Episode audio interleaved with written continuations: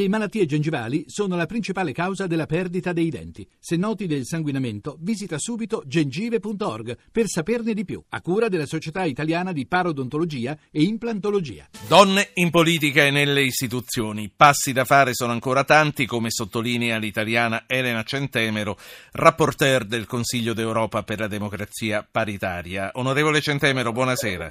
Buonasera, buonasera, a lei e a tutti i suoi radioascoltatori. E bentornata. Senta, portando in, consiglio, portando in Consiglio d'Europa la sua risoluzione per la partecipazione delle donne alla vita politica, lei ha evidenziato come ci sia ancora molto da fare in questo senso. Che cosa? Mettiamolo in fila per importanza le cose ancora da fare. No, innanzitutto non bastano solo degli interventi a livello legislativo e a livello politico per, aver, per, far sì che ci sia una maggiore presenza e partecipazione delle donne alla vita politica bisogna fare anche degli interventi a 360 gradi da interventi nel sistema appunto della conciliazione tra vita personale e vita professionale a tutto il sistema della di condivisione dei lavori di cura, al sistema anche delle retribuzioni rispetto alle quali c'è una differenza nelle retribuzioni tra donne e uomini ma anche un intervento deciso sui media. Non è stato fatto nessun passo avanti. Ci sono paesi eh, in cui le cose vanno più velocemente rispetto ad altri o stanno andando tutti in retromarcia? Le situazioni sono molto variegate. In Italia sicuramente rispetto al 2008 abbiamo più donne nelle istituzioni a livello parlamentare e eh, più donne nei consigli comunali grazie ad una legge che è stata approvata nel 2012 che permette, che obbliga al fatto che nelle liste elettorali, adesso siamo in tema di amministrative, un terzo delle liste elettorali devono essere composte da donne e c'è la possibilità per gli elettori, lo dico a tutti i suoi radioascoltatori, di esprimere due preferenze, un uomo e una donna, una donna e un uomo, quindi questo ha sicuramente contribuito. Ci sono dei paesi però che sono molto più avanzati rispetto all'Italia Faccio un esempio di un nostro paese diciamo, omologo per cultura e per area geografica che è la Spagna. Nella Spagna in Parlamento abbiamo il 42% di donne. Come hanno fatto loro a ottenere questo risultato? Attraverso un sistema di quote eh, per cui c'è eh, la garanzia che non solo vengono, più candida- vengono candidate più donne e quindi possono essere elette più donne, ma la cosa eh, importante da dire è perché appunto non bisogna dire al, ci sono più donne perché ci sono le quote, quindi sono una garanzia eh, indipendentemente dalla preparazione, dalla competenza delle donne. Le quote sono uno strumento temporaneo necessario che permettono una cosa, di far emergere il merito e il talento di tante donne anche nei consigli di amministrazione, la stessa Letizia Moratti che era contraria, adesso si è dichiarata a favore, le quote nei consigli di amministrazione delle società quotate e delle società partecipate hanno permesso di far vedere che ci sono tante donne che hanno competenze sì. altissime che venivano nascoste, che non venivano Senta, prese in ma, considerazione. Ma la quota non sminuisce proprio per la sua caratteristica di obbligatorietà la credibilità della donna eletta. Se lei fosse eletta con una quota non si sentirebbe in un qualche modo eh, troppo protetta?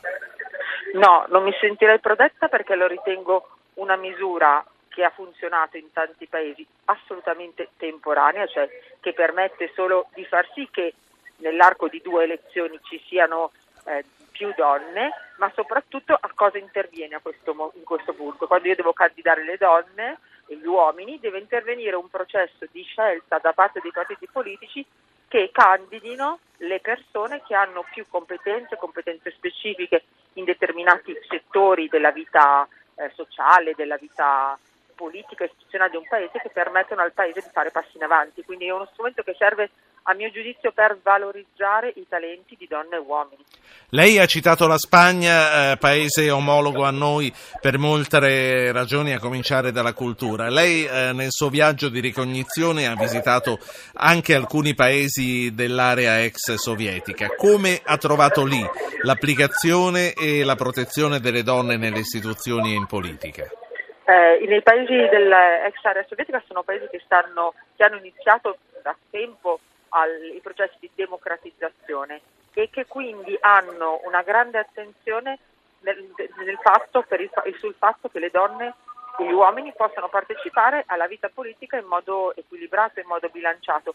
Tant'è vero appunto che cercano il supporto di esperti come posso essere io, ma come sono altri, per far sì che eh, ci siano dei sistemi che permettono questo bilanciamento, anche perché una democrazia che non eh, rappresenta eh, in modo bilanciato e paritario donne e uomini non è una democrazia compiuta, in fin dei conti abbiamo eh, nel, nel, tra la nostra popolazione eh, le, donne, le donne sono leggermente un po' di più rispetto agli uomini, quindi questo bilanciamento è assolutamente necessario. Il tema è che fino a questo momento, anche nella società non politica, nella società civile normale, le donne sono state tenute lontano dal potere. Oggi per esempio abbiamo avuto l'audizione del presidente dell'Istat e la cosa interessante era notare che mentre c'è un bilanciamento nei, nei dirigenti di secondo livello tra donne e uomini, invece se si guarda a livello apicale, cioè dirigenti di primo livello,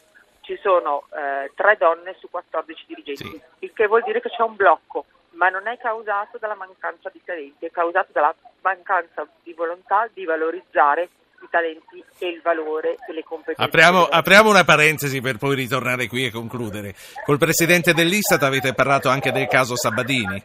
Assolutamente sì, è stato eh, citato, è stato, se ne è parlato da parte di tutti gli esponenti di tutti i partiti politici presenti, compreso 5 Stelle, Forza Italia, ehm, il PD, la stessa appunto SEL. Tutti quanti abbiamo chiesto le motivazioni per cui una dirigente così preparata, che è stata insignita di un premio importante, è stata una delle 100 donne più, più significative per il nostro paese, per il suo valore, che ha lavorato, fatto, ha, reso anche l'Istat attraverso le, le indagini, alcune indagini, come penso ad esempio quelle sulla violenza nei confronti delle donne, ha mostrato il, il volto della società italiana, non abbia più avuto un incarico eh, dirigenziale di primo livello. Ma lei che cosa pensa di questo demansionamento? Che si riferisca a una questione di genere o che si riferisca, come sarebbe potuto accadere per un uomo, a questioni politiche di, queste, di carattere diverso?